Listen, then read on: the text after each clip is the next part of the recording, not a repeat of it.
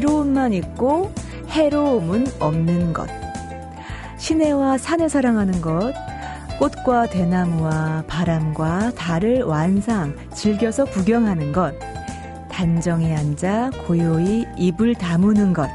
그리고 독서라고 말한 이는요. 조선 중기를 살다간 선조 임금이 무척이나 믿고 기대했다는 신흠이라는 문신입니다. 그로부터 380여 년이 훌쩍 지나긴 했지만 우리도 한번 오늘 신음을 한번 믿어보면 어떨까요? 이로움만 있고 해로움이 없는 게 바로 이 독서라는 말 말이죠. 안녕하세요. 소리나는 책 라디오 북클럽 방현주입니다.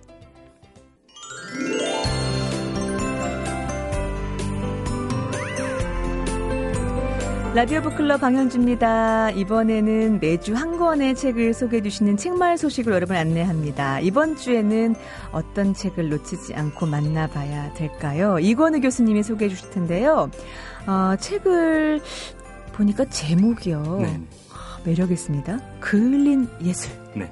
저자는 신보선인데요. 어서 오세요, 교수님. 네, 반갑습니다. 자세히 좀 만나게 해주세요. 예. 소개해 주세요. 아, 이제 연말이 되면은 각종 언론에서 올해의 네. 책을 뽑거든요. 네. 그래서 이제 신문의 경우는 본인 그 본지에서 소개했던 책 목록을 주면서 음. 이 중에 음. 좋은 책이 뭐냐 아, 네, 네. 추천하고 여기 없지만 좋은 책이 뭐냐 네. 이렇게 이제 추천하라고 하거든요. 네.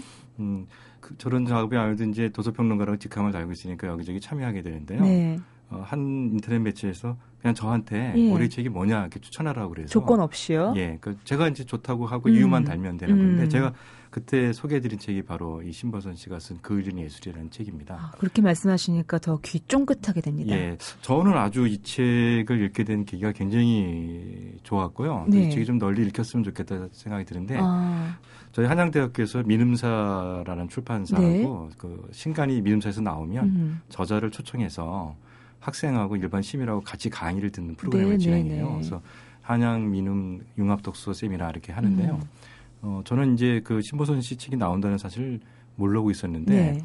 민음사에서 이제 그 신보선 씨 산문집을 준비하면서 예. 어, 저희 학교에 이제 신보선을 어, 초청해서 음. 일반 시민과 학생이 같이 강의를 듣게 하겠다. 네네. 그래서 책을 못 본 상태에서 제가 이제 신보선 씨 강연을 들었는데 네. 어, 그 강연 내용이 상당히 의미가 있고 음. 우리 사이에 좀 공유될 바가 있다 싶어서 그러면 신보선이라는 이 작가를 좀 자세히 좀 소개를 해주시겠어요? 아, 예. 뭐 전공은 사회학을 했고요. 네. 그 지금 경희 사이버대 교수이기도 하고 음. 시인입니다. 사실 저한테는 그 슬픔이 없는 15초 제 책도 네, 가져왔잖아요. 네, 시집. 네. 네. 이 집 제가 정말 오랫동안 간직한 책이고 예, 예. 그 독자가 꽤 되는 유명 시인입니다. 네, 저기 빨간 줄 근거 보시죠? 네. 네. 그런 시인이신데. 네, 네. 그 시인이 쓴 시론이자 예술론인데 네. 강연 내용을 듣고 제가 다른 데 설명할 수는 없으니까요. 네. 책을 곧바로 음. 제가 읽으면서 네. 어, 책은 이제 크게 보면 논문 투의 글이 있고요. 음. 그 일반 에세이 투도 있습니다. 네. 그리고 이렇게 어, 일관된 주제로 모은 건 아니고요. 음, 그동안 썼던 산문들을 모았기 때문에 음. 예술론에 해당하는 글들이긴 하지만 약간의 편차는 있습니다. 근데 어떻게 이 한 해 동안 그렇게 많은 책이 쏟아져 왔는데 예, 예. 그책 중에서 이건우 교수님께서 이 책을 올해의 책으로 꼽으신 이유는요? 예, 첫 번째는 이 얘기가 되는데요. 이 글에 보면 스노비즘이라는 말이 나옵니다. 네. 이게 뭐 어려운데 그 아, 식기상궁금은 그 속물입니다. 속물. 속물. 근데 속물이란 말이 좀 부정적이니까 네. 스노비즘이란 영어를 쓰겠다. 네. 왜냐하면 그 자기는 가치 중립적으로 얘기를 쓴다 음. 그러는데 저는 그 신보선 씨가 쓴 이 글을 읽으면서 스노비즘이라는 말 자체는 이미 네. 가치가 들어가 있다고 생각을 하고요. 아, 예. 이게 왜 중요하냐면 음. 저 자신도 포함해서 우리 사회에서 음. 문화와 네. 예술을 향유하는 사람들이 어느 자리에 있느냐 하는 건데요. 네. 이거는 굉장히 어려운 자리에 놓여 있습니다. 왜냐하면 음. 문화와 예술 그리고 문학을 모르면 동물입니다. 음. 아, 예. 짐승이죠. 네, 네. 예, 그러네요. 예, 예. 짐승들은 즐기지 않는 동물은 거니까. 문학 모르죠. 예. 예. 그런데 지금 우리는 그러니까 동물로서 벗어나야 됩니다. 동물적 상태. 이거는 또 이런 가능합니다. 문화와 네. 예술을 향유하지 못하게 하는 사회 제도적인 음. 어떤 그런 뭐라 하는 게 있을 수 네. 있죠. 일만 하라든지 음. 비, 정규직 노동자가 돼서 네. 예, 자기 삶의 토대를 확실하게 못 드린 사람들은 음, 문화와 예술 향유하기가 굉장히 어렵죠. 네. 심지어는 투표도 못 한다고 하는 건데요. 아, 예. 그런 차원에서 우리가 동물이 될 수 있는 상황이기도 한데 아. 문화와 예술의 관계에서 네. 그러면 문화와 예술을 향유하는 마음의 태도는 어떤 태도일까요? 어. 거기에 과연 우리가 예. 문화와 예술을 통해서 네. 내가 그문을 성찰하고 반성해서 네. 네. 내 삶을 바꾸고 네. 내가 바뀐 만큼 우리 사회가 좀 더 건강하고 음. 어, 시민이 공동으로 동의할 수 있는 어떤 사회 체제를 만들겠다는데 참여하고 있나요? 저한테 질문 던지신 거예요? 아니 저 제가 스스로 지금 읽으면서. 눈이 반짝반짝한 저를 째려보시면서 저한테 그러신 거니? 너 동물이니 물어보신 거예요? 아니 저는 의외로 있잖아요. 문화와 예술을 즐긴다고 하면서 폼 잡는 속물일 가능성이 굉장히 높다는 거죠. 어, 저 지금 찔려가지고요. 사실은 우리가 특히나 미술판 뭐 음. 뭐 그다음에 클래식 쪽 이렇게 보게 되면 굉장히 교양 있는 분들이 많이 네. 그걸 향유하고 즐기고 네. 있지만 그러나 또 알고 보면 미술은 투자 가치로 음, 음, 음. 또 음악은 제대로 된 그 이해도 못하면서 남보기에 네. 이제 그럴듯 하려고 아. 음악회를 가는 분도 분명히 계중에 있을 거라는 거죠. 네. 우리가 책을 읽는 것도 어. 더 많이 아는 척 하려고 읽는 거지 네. 그걸 통해서 내 삶을 근본적으로 바꾸고자, 바꾸고자 하는 겸허한 자리에 가 있느냐 하는 거죠. 아 그런 태도를 겸허한 자리라고 생각을 하시는군요. 그렇죠. 그러니까 저는 음. 그 이 그래서 네. 음, 그 신보선 시인이 말한 스노비즘이라는 이야기. 네. 저는 우리가 놓여 있는 문화와 예술을 향유하는 우리 모두에게 놓여 있는 음. 중요한 잣대이다라고 제 생각이 들었어요. 네.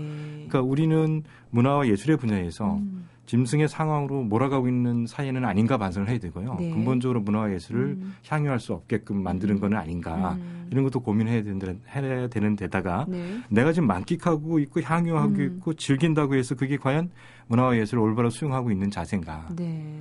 어떻게 보면 하나 속물적 인 어떤 음. 형태로 문화를 내가 예술을 수용하는 게 아닌가. 자아 도취, 자아 만족으로 그렇죠. 끝나는 것. 예. 그것을 속물이라 규정하는 거군요. 특히나 남한테 예. 인정받기 위해서 아. 은하 예술을 수용한다면 이것은 상당히 심각한 문제가 아닌가. 너 그 책 봤어? 그 그렇죠. 공연 봤니? 그 작품 알지? 뭐 이런 거요. 그럼요. 예. 어. 어. 그리고 그렇게 되면은 안 보거나 안 읽고도 네네. 인터넷에 있거나 기사에 나온 걸 보고 네. 읽은 척이나 본 척하는 경우도 있잖아요. 그럼 네. 그 물어본 사람이나 말한 사람 다 속물이에요. 그렇군요. 그러니까 우리는 저는 이 신보선 씨의 이 에세이를 읽으면서 약이 음. 글은 좀 예, 논문풍의 글이긴 한데요. 네. 아우 제가 크게 반성을 한 거예요. 어. 내가 책 읽는 사람이고 남들한테 네. 책을 읽자고 권하는 사람인데 저는 다행히 짐승의 자리까지 몰리지 않은 행운아인데 음. 그럼 내가 있는 자리는 속물인가 아닌가 반성해봐야 된다는 거죠. 네, 반성 결과 어떠세요? 아, 속물적 기질이 있는 거죠. 반성, 그러니까, 반성을 한 거죠. 그 어, 누가 자유롭겠어요. 그렇죠. 그런데 이 불편한 얘기가 우리한테 너무 절실하다는 거죠. 그렇군요. 음. 네. 그 여기서 얘기하는 그을린 예술이라는 그 그을린다는 아, 이제 어떤 전통적 네. 예술의 개념이 이제 다 파괴되고 네. 이제 불살라지고 새로운 예술이 이제 예술관이 싹 트오를 텐데 이제 불탔으니까 이제 네. 그을른 상태에서 나타날 거다. 그러니까 어. 정통적인 예술관이 무너지고 새로운 예술관이 나올 거다 하는 건데요. 네. 그게 바로 제가 추천한 두 번째 이유입니다. 네. 그래서 어 이때는 이제 진은영 시인의 얘기를 많이 이렇게 음. 활용하면서 자기 얘기를 하는데요. 네. 그 글이 이제 천사에서 무식한 시인으로라는 음. 글인데 여기서 중요한 게 천사 대기라는 게 있고요. 네. 지객군 대기가 있고 네. 예, 다른 다른 사람 대기가 있습니다. 예, 예. 그러니까 이제 뭐 이게 좀 설명을 드리면 금방 예. 이해하실 수 있는데 너무 네. 어려워하지는 마시고요. 예. 그 천사 대기라는 건 뭐냐면 문학하는 사람이라는 것은 누구냐? 예. 세상이 비참하고 비극이라는 걸 말하면서 자기는 천사처럼 우월한 자리에 있는 거죠. 음. 문학이 있기 때문에 아름다운 세계, 꿈의 세계를 그렸으니까 네. 이 세계가 실현되지 않는 현실은 비참한 세계잖아요. 네네. 바로 이게 천사대기라는 거예요. 음. 흔히 지금까지 우리가 문학을 얘기할 때 그렇게 얘기했죠. 문학은 꿈꿀 원리다. 문학은 꿈이니까 네. 이 꿈을 얘기하면 이 세계의 네. 비참함이 얘기되니까 사람들은 자기 스스로가 이 세계의 비참함을 알고 이 세계를 개조하려는 의지를 가질 거다.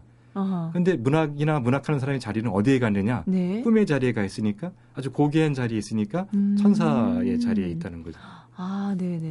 이게 이제 전통적인 문학관이고 예술관이었는데 네. 진은영 씨 그리고 이제 신보선 씨는 이 예술관이나 문학관을 깨버립니다. 음. 깨는 게 이제 진은영 씨가 말하고 있는 이제 그 지객군 대기의 시라는 건데요. 지객군 대기요? 예. 예. 그러니까 시인이니까 지객군이라는 네. 것은 다른 사람이잖아요. 네. 시인의 자기 정체성에 갇혀 있는 게 아니라 예. 다른 사람이 되는 거예요. 네. 지객군이 되는 시를 쓰는 거. 지객군이 네. 돼서 시를 쓴다는 얘기죠. 예. 자기 전환이 필요한 건데요. 음. 그 얘기는 굉장히 정치적이고 굉장히 어려서 네. 말씀드리면 좀 어려울 것 같아서 네. 이거를 빼고요. 네. 이 지객군 대기를 활용해서 신보선 씨가 말하는 게 딴 사람 대기를 감행하는 시라는 거예요. 네. 그러니까 시인이 지객군이 된다는 것은 다른 사람이 되는 거지 않습니까? 네. 그러면 지객군이 쓴 시는 어떻게 되는 거죠? 지객군 대기의 시는 가치 있다는 거잖아요. 새로운 음. 예술관이라는 거잖아요. 네네.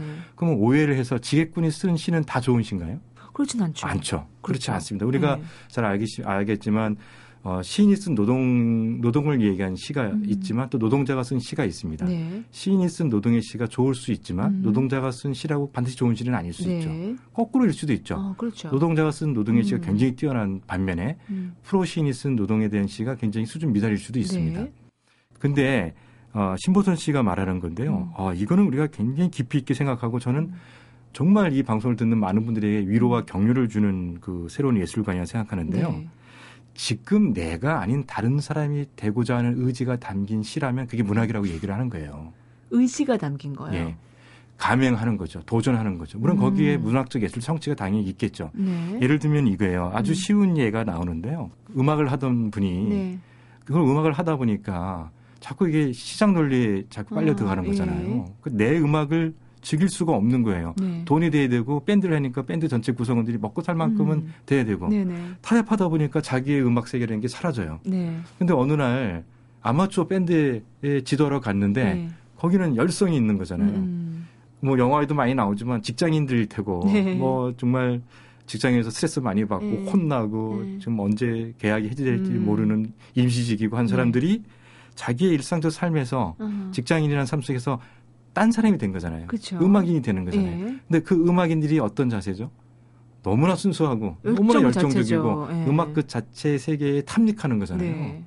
근데 이 프로 밴드 출신이 예. 아마추어 밴드를 지도하다가 프로 밴드를 그만두고 이 아마추어 밴드를 들어왔다는 거예요. 아, 예. 진정한 음악의 세계를 음. 향유하기 위해서. 음, 음, 음. 그러니까 심보선 씨는 그렇게 말하지 않았는데 네. 예술이 뭐냐? 예. 문화 뭐가 문학이 되냐? 음. 지금 나를 지배하고 있는 어떤 가치관에서 벗어나서 네. 다른 것을 말하고자 하는 자리에 가 있을 때 그게 아. 진정한 것이라면 음. 예술이고 시가 된다는 겁니다. 어떻게 보면 그냥 말, 음. 어, 말씀 언이 아니라 네. 어떻게 보면 행동할 동에 가까운 네네. 뭔가의 움직임의 시도? 그 자체가 의미가 있는 거죠. 그 자체로. 자체가 의미. 음. 그러니까 우리가 이제 그 문학이나 예술이라고 생각하면 네. 너무 높여놓고 있죠. 정말 천사처럼 바라보잖아요. 고귀한 네네. 거. 근데 그게 무슨 의미가 있냐 네. 하는 거죠. 음. 왜냐하면 이 책에 보면 네. 문학상에 매달리는 시인들 아, 이야기, 네. 그다음에 예술상을 받고자 매달리는 예술인들 이런 얘기가 막 나와요. 그쪽도 좀 줄을 서야 되나요? 예, 거기다 또 이렇게 네. 아주 좀 비참한 얘기도 나오는데 음. 시인끼리 모여서 하는데 어, 인터넷 서점에 들어가 봤더니 네 시집 세일 포인트가 몇 포인트더라 축하한다 이런 말을 한다는 거예요. 아, 예. 이게 뭐냐면 누구나 다 세속적인 명예나 음. 경제적인 대가에 자기 문학이나 예술을 등가로 놓고 있다는 거거든요. 네네. 네. 이거는 지게꾼 대기의 시도 아닌 거고 진정한 아. 시도 아니라는 거예요. 내 자체가 음. 현실의 지배를 하고 있는 법칙에 종속되어 있는 거니까. 그렇죠. 예. 그러면 진짜 예술은 뭐냐면 예. 여기서 벗어나는 거죠. 음. 나를 지배하는 질서에서 벗어나서 다른 사람이 되고자 노력하는 사람이라면 음. 그게 예술가고 시인이라는 거예요. 그리고 사실 예술가는요. 그, 그 틀을 뚫고 앞장서 나가는 사람이라고 생각하거든요. 그렇죠. 예술가분들한테 이게 엄청난 부담이 네. 되겠지만, 네. 근데 사실 우리 사회에 그런 예술가 찾기 쉽지 않아요. 그렇죠. 예. 그러니까 이, 이 글에 보게 되면 어느 지역에서 지역 노인들을 대상으로 어, 시 창작 강의를 했다는 거예요. 네. 근데 그 어떤 할머니가 한 분이 네. 이제 시를 쓴 거를 인용해 주면서 음. 봐라 이게 진짜 시 아니냐. 음. 이게 왜 우리 사회에서 예술로서 시로서 논의의 장에서 음. 말이 되지 않느냐. 네네. 그런 거거든요. 특히 이제 그 신보선 씨가 감동을 받은 게 뭐냐면 네. 이 할머니가 겨우 이제 문자를 우리 말을 배워서 시를 쓰는 건데 문맹이셨다가 예, 예. 글을 배워서 시를, 시를 쓰시는 거예요? 건데 예. 어느 날 이렇게 김을 매다가 네. 시를 쓰고 싶어서 네. 노을을 바라보는 대목이 나오는 거예요. 오. 어. 노동을 해야죠. 우리는 늘 노동을 해야 됩니다. 그러나 시를 쓰고 싶어하는 간절한 마음이 그의 네. 노동을 멈춘 거잖아요. 와 멋있다. 그럼 그게 시고 예술이라는 거죠. 다른 사람이 되고 싶었잖아요. 평생을 음. 밭에서 김을 매던 사람이 네. 지금 내 삶에 대해 성찰하고 내 꿈을 언어로 기록하고 싶은 열정 때문에 아. 현실을 지배하는 중력의 법칙으로서의 노동을 멈추고 시상을 꿈꿨고 그걸 시로 썼잖아요. 그 자체가 예. 예술이다. 그러면 신보선 씨볼 때는 네. 신보선 씨를 볼때 그건 예술이라고 보는 거예요. 음. 그러니까 저는 이 신보선 씨 이 얘기가 정말 우리 지금까지 논의된 네. 예술론은 가장 민주적인 예술이라고 생각이 돼요. 아. 지금 어느 삶을 살고 계시든 네. 어느 장르에 대해서 예술을 지금 음. 창작하려고 노력하시는 간에 네. 가장 중요한 것은 지금 내가 아니라 그 네. 그 예술을 통해서 예술 장르를 통해서 음. 딴 사람이 되고 싶어하는 열망을 그 진실한 열망을 음. 그 예술 장르의 문법에 맞게 형상화해 나고 계시다면 네. 당신은 예술가이신 겁니다. 아, 그러니까 우리가 그냥 평범한 일상을 사는 사람들이라도 네. 그런 소망을 가슴에 품고 그렇죠. 뭔가 새로운 도전을 해보고 네. 그것을 근데, 근데 그건 단순한 네. 도전이 아닙니다. 네. 딴 사람이 돼야 됩니다. 딴 사람? 네. 딴 현실을 사람? 지배하는 법칙에서 벗어난 다른 사람이 평생을 밭을 김을 매던 노동의 네. 법칙에 종속되어 있던 한 할머니가 네. 그걸 멈추고 음. 시를 꿈꾸는 걸 언어로 하잖아요. 딴 사람이 됐잖아요. 이건 교수님은 어떤 딴 사람을 꿈꾸세요? 아, 저는 이제 뭐 역시 책을 읽는 사람이죠. 네. 속물이 아닌 진정성으로 음. 책을 읽는 사람이 돼야 딴 사람이 되는 거겠죠. 아, 그러니까 네. 뭘 하고 있냐에 대해가 중요한 것도 아니고요. 네. 그러니까 뭐 기타를 쳐도 되고 드럼을 치셔도 되고 네. 그 그림을 그려서도 되고 네. 뭐든지 저는 이 신부선 씨는 열어놨다 생각을 해요. 예. 어떤 예술 갈래를 하든 간에 음. 당신이 지금 등단했던 등단하지 않았던 간에 네. 유명하든 유명하지 않든 간에 아. 지금 내가 아닌 네. 다른 누가 되기 위해서 그 예술 장르를 끌어안고 진정성 있게 도전해 나갈 때, 네네네. 그거는 당신이 예술가라고 얘기하는 거예요. 어떻게 보면 그 세상의 욕망을 쫓지 말고 나의 욕망을 정말 진정 욕망을 쫓아라. 네. 근데 그 욕망이 개인적이고 네. 이기적 욕망만은 또 아닌 거죠. 그렇죠. 내 존재가 변화해야 되는 거니까. 변화하고 그 네. 에너지가 사회로까지 흘러나갈 그렇죠. 수 있는. 예. 그럴 때 진정한 예. 예술. 그래서 음. 저는 그은 예술이라는 이 산문집이 네. 한 시인이 자기 시 세계나 예. 어, 시 문학에 대한 얘기도 음. 하고 있지만 네. 이렇게 새로운 예술이라는 것이 어떤 개념인가를 제시하고 음. 있는데 너무나 적절하고 네. 너무나 우리 사회의 많은 분들에게 위안이 되고 격려가 된다고 생각이 아. 들어요. 거꾸로 네. 말하면 네. 네. 지금 시인도 시인도 음. 다른 사람이 되기 위해서 쓰는 시가 아니라면 그건 네. 좋은 시가 아닌 거죠. 아, 그렇군요. 어떻게 보면 상당히 무섭고 냉정한 이야기일 수 있어요. 그럼요. 예, 예. 그렇죠. 어, 신보선 작가가 시인이자 또 사회학 박사고 교수니까 또 할 수 있는 또 그런 또 새로운 프리즘이 있는 것 예. 같아요. 그래서 우리는 늘 네. 꿈만 꾸는데요. 음. 꿈을 예술 갈래를 통해서 실현해 보셨으면 좋겠어요. 네. 새로운 이제 해를 맞이해서 뭔가 네. 하실 때 네, 네. 나를 지배하는 법칙에서 벗어나는 음, 음. 새로운 딴 사람이 되는 영역을 내가 하나 부여잡고 있으면 네. 당신은 예술가라는 이 신보선 씨의 이 격려의 말은 네. 얼마나 우리한테 힘이 되겠습니까? 알았습니다. 먼저 제 자신이 얼마나 속물인가 먼저 측정을 해보고요. 예, 지게꾼을 찾아서 한번 떠나보겠습니다. 고맙습니다. 이건우 교수님. 네, 감사합니다. MBC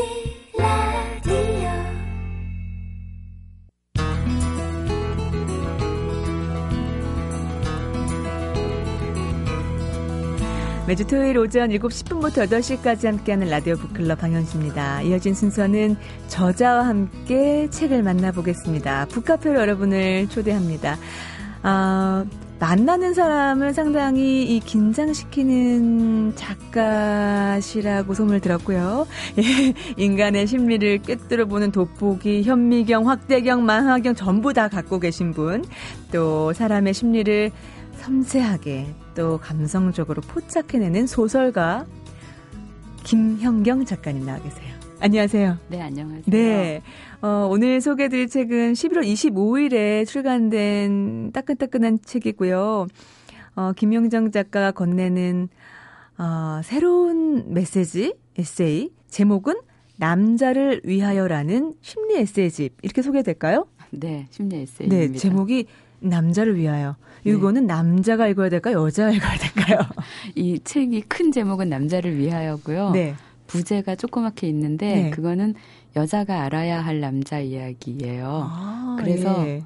사실은 여자가 먼저 읽으면 더 좋을 것 같아요. 그렇습니까? 네. 네. 왜냐하면 여자들이 남자를 남자를 사실 그대로 알지 않고 네. 자기 머릿속에 꿈꾸는 모습대로 아. 알고 있는 경우가 되게 많아요. 꿈만 꾸면 괜찮은데 그대로 만들어지게 네. 조정하고자 하잖아요. 심지어 왜 당신은 내 꿈에 꿈속에 있는 남자처럼 행동해 주지 않느냐 하는 이유로 남자를 네. 남자와 갈등을 빚잖아요. 네. 그래서 음. 여자가 먼저 읽었으면 좋겠어요. 네. 아, 책 속의 내용을 간단히 좀 소개를 해주시겠어요?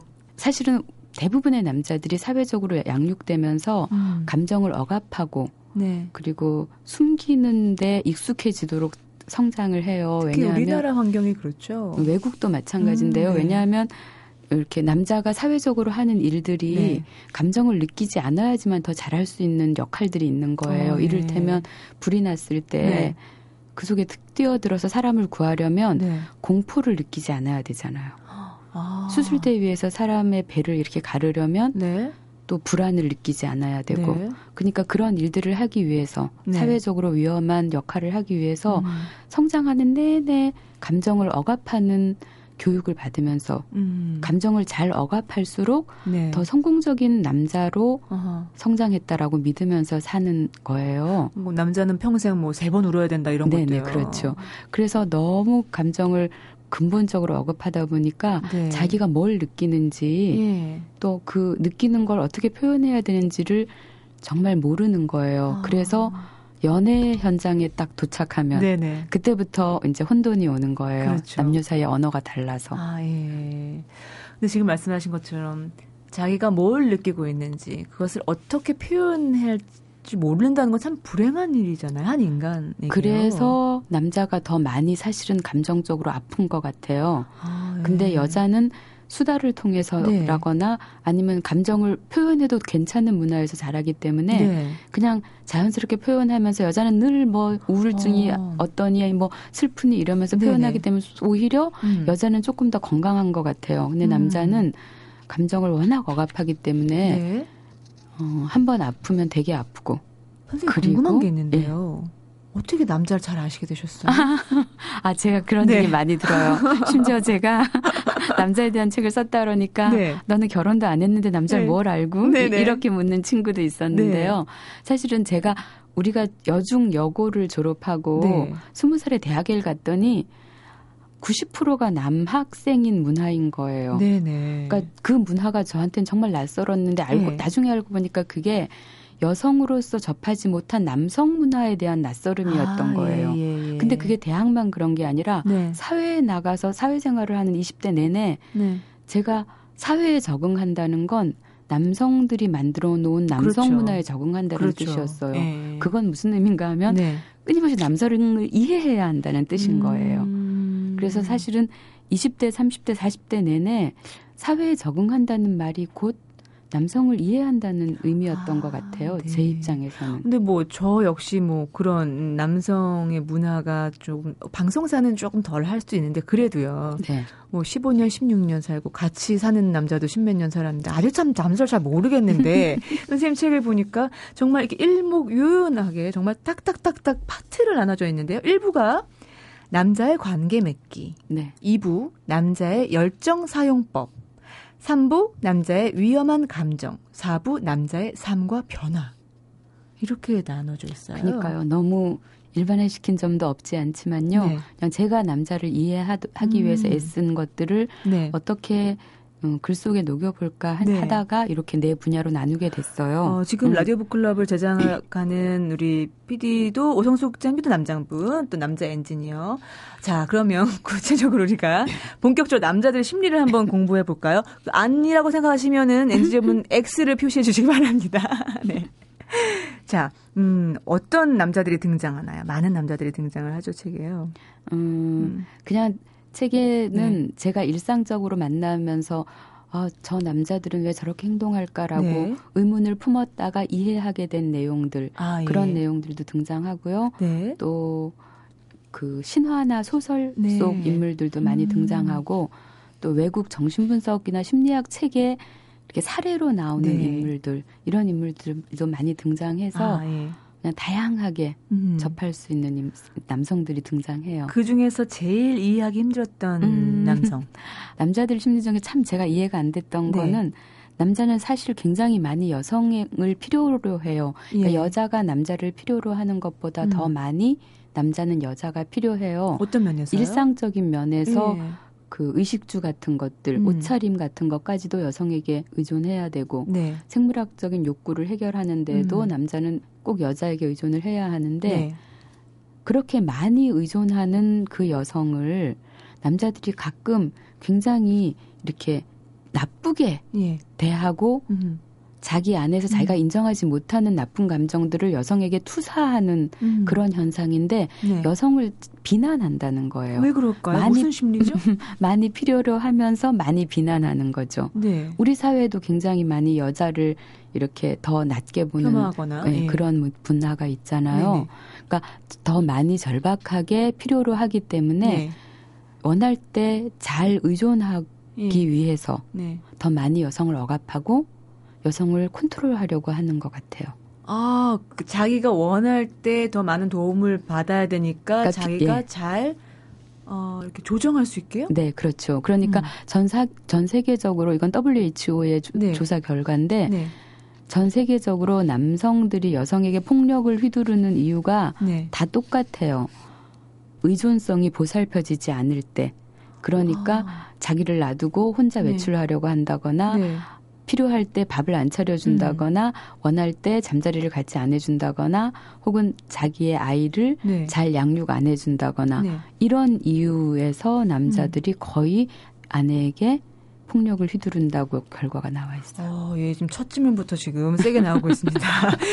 그 내용 보니까요. 그런 것도 있어요. 그 결혼을 앞두고의 심리. 네. 어, 사실 여자들도 많은 생각이 참 복잡 다단한 생각이 드는데 이 신부만 도망가고 싶었던 게 아니라고요. 네. 남성들도 사실은 결혼을 앞두고 굉장히 많이 갈등하지요. 네. 그리고 음, 결혼을 하면 결혼을 한다는 건 특히 우리나라 같이 약간 가부장적인 가족 제도에서는 남자의 어깨에 굉장히 큰 책임이 지어진다는 네. 뜻이에요. 네네. 평생을 어떤 한 음. 여자와 아이들을 먹여 살리고 부양해야 되잖아요. 네네. 어마어마한 책임감을 느끼죠. 네.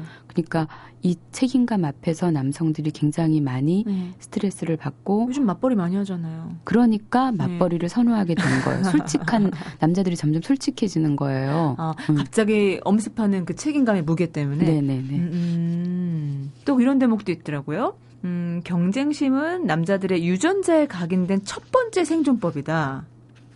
어, 그래요? 이거는 그 네. 진화 심리학 심리학자들이 주장하는 건데요. 네. 그러니까 남성들에게 가장 많이 발달된 본능은 네. 밖에 나가서 예. 포식자로부터 네. 자기를 보호하고 또 네. 먹거리를 사냥하고 음. 두 가지. 뭐 세렝게티인가요? 그그그 그, 그 유전자가 오래도록 살아남은 그 경쟁에서 살아남은 유전자만이 지금 여기 현대 사회에 남아 있는 거예요. 아, 예. 그래서 두 가지를 제일 중요한 본능으로 보는데 네. 성욕과 공격성. 네. 그러니까 성욕 성적 경쟁에서 이긴 음. 유전자만이 지금 살아남아 있고 네, 네. 공격적인 경쟁에서 살아남은 유전자만이 현대 사회에 남아 있는 거예요. 아, 그러니까 네. 인류 역사상 지금 이곳에 있는 인간 유전자가 네. 가장 섹시하고 네. 가장 공격적이다고 말할 수 있죠. 어, 또 그렇게 해석될 수 있겠네요. 네네. 밖에 계신 분 동의하십니까? 고개 끄덕끄덕 하시는데요. 또 남자 얘기를 하자면 또 이 얘기 빼놓을 수 없을 것 같아요. 술 이야기요. 이런 거 있더라고요. 술을 따라주는 것이 안부를 묻는 일이고 술잔을 서로 부딪히면서 상대를 위로하고 각자 자기 잔에 술을 마시면서 슬픔을 느낀다.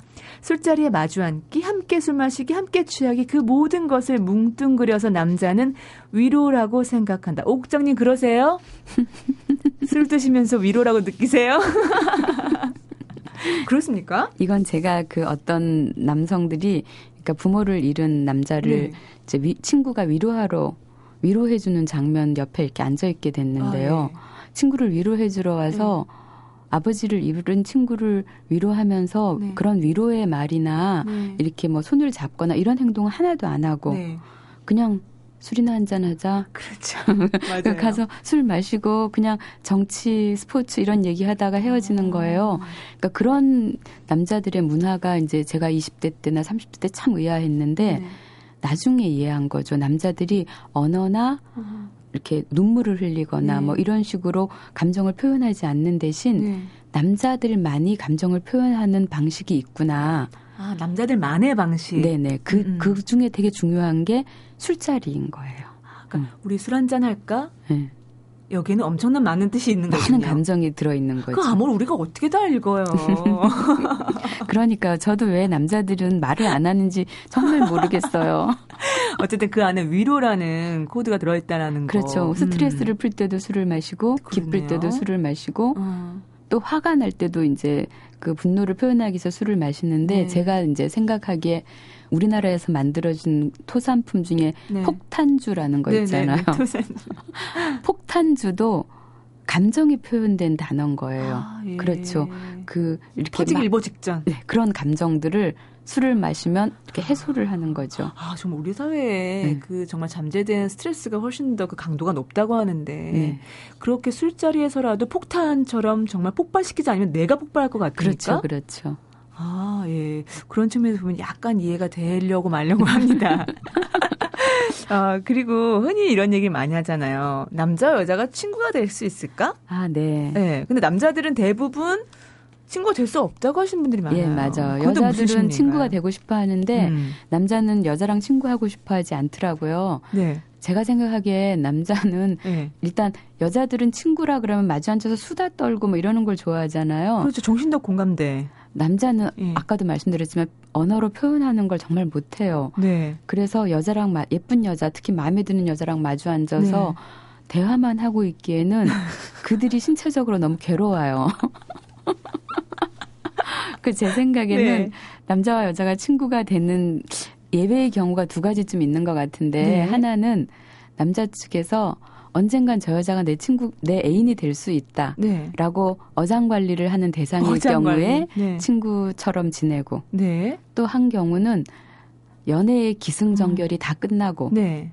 이제 저 여자가 이런 표현은 어쩔지 모르지만 저 여자에 대해서 이제 더 이상 편안해진 거예요. 네네네네. 네, 네, 뭔가 마음이. 어. 그런 경우는 어, 친구가 되는 것 같아요. 부부는 어떻습니까?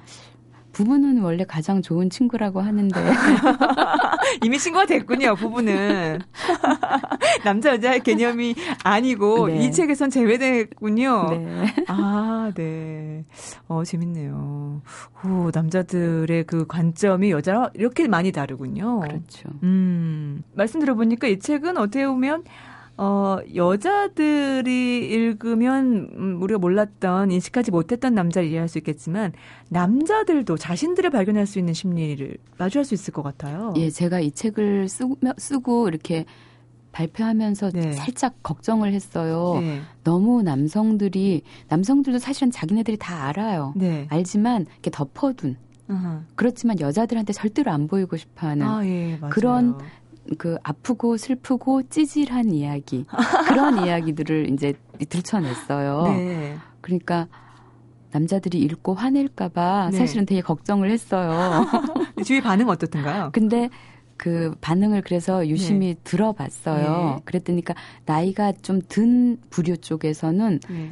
이 책을 읽고 되게 많이 공감했고 음. 내가 더 젊은 시절에 이 책을 네. 읽었더라면 네. 지금 인생이 음. 이렇게 쓸쓸하진 않을 것이다. 어, 이런 어, 독, 슬프다. 어, 그런 독후감을 않을 것이다. 그런 독후감을 그러니까 여성과 더 잘 지냈을 거라는 뜻이죠. 네네. 음. 그런 독후감을 음. 본 적도 있고요. 네. 또 어떤 젊은 남성 독자는 어, 처음에는 잘 어, 내가 그래서 이렇게 행동했단 말이야. 아. 이렇게 자기에 대해서 많이 성찰을 못하는 네. 젊은 친구들은 음. 어, 그러면 내 이런 행동은 이런 배경이었다고? 네. 어, 그렇단 말이야. 이렇게 음. 쉽게 공감을 못 해, 못하지만 나중에 네. 책을 다 읽고 나서, 아, 내가 그래서 그렇게 행동했다면 음. 그럼 참 다행이구나 그런 어떤 위로를 받았다고 하더라고요. 네. 책 디퓨즈에 책 소개하면서 이런 글이 있어요. 남자들은 왜 여자와 친구가 될 수 없을까 말씀드린 거. 남자들은 왜 첫사랑을 잊지 못할까? 남자들은 왜 자동차에 미치는 걸까? 남자들은 왜 사소한 일에 목숨을 걸까? 남자들은 왜 여자의 성공을 두려워할까? 어, 많은 분들이 궁금해하시는 부분이에요. 네. 어. 특히 이 중에서 왜 남자들은 사소한 걸 목숨을 걸어요? 아, 아까도 제가 저희 말씀 나눈 것 중에 남자의 경쟁심 같은 네. 거요. 제가 비행기에서 본 장면인데 이렇게 비행기 좁은 좌석에 이렇게 네. 팔걸이 있잖아요. 예. 이 팔걸이를 차지하면 편하지만 못 차지하면 좀 이렇게 하고 이렇게 하고 다, 타야 되잖아요. 예, 예. 움츠리고. 예. 예. 근데 진짜 놀란 건 어떤 외국 남자하고 한국 남자가 네. 팔걸이에다가 이렇게 팔꿈치를 서로 올려놓고 그걸 차지하려고 정말 집요하게 서로를 밀더라고요. 근데 아, 제 눈엔 정말 이상해 보이는 거예요. 네네네. 네, 네. 그러니까 남자들은 몸에 타고난 경쟁심이 있기 때문에 네. 진짜 쓸데없고 사소한 것에 그렇게 경쟁심이 자기도 모르게 발동하는 것 같아요. 아, 그렇군요. 작가님의 눈에 캐치된, 음. 포착된 그런 작은 장면들이 많은 것을 이야기해 주는 것 네. 같은데요. 어, 김영작 작가께서 남자들에게 주는 메시지로 이 시간을 좀 마무리 지을까 해요. 남자들은 자신의 감정을 말로 표현하는 연습이 필요하다라고 하셨는데 네. 어, 어떤 조언을 해주고 싶으세요? 가까운 친밀한 관계를 맺고 있는 가까운 대상, 연인이나 아내나 네. 이런 사람들한테 음. 언어로 자기 감정을 표현하는 연습 네. 이런 것도 해야 되고 네. 그다음에 남자 연습을 구체적으로 어떻게 하면 되나요? 아 어떻게 해야 네. 되나 그런 것들은 이를테면 네. 원하는 걸 솔직하게 말하는 거 이런 아. 것도 되게 중요해요. 말안 하고 말 안 하고 딴 거 주면 아 이거는 예. 예. 특히 남편들이 되게 이렇게 말 못하고 예. 그러 그렇지만 아내가 안 들어줘서 늘 불편을 겪는 것 중에 네. 섹스 문제가 있어요. 아, 예. 근데 남편들이 뭐 반찬이 마음에 안 든다는 둥, 뭐 애들이 뭐 음. 뭐 무슨 말을 안 듣는다는 둥, 이렇게 뭔가 불평불만이 많을 때 보면 네. 사실은 진짜 문제는 그 문제일 경우가 많은 아, 거예요. 네. 근데 남자들은 왜 그 얘기를 안 하는지 저도 진짜 궁금해요. 네 그냥 당신이 같이 안 음. 해결해 줘서 음. 내가 정말 돌아버릴 것 같다. 네네. 이렇게 말하면 여자도 알아듣잖아요.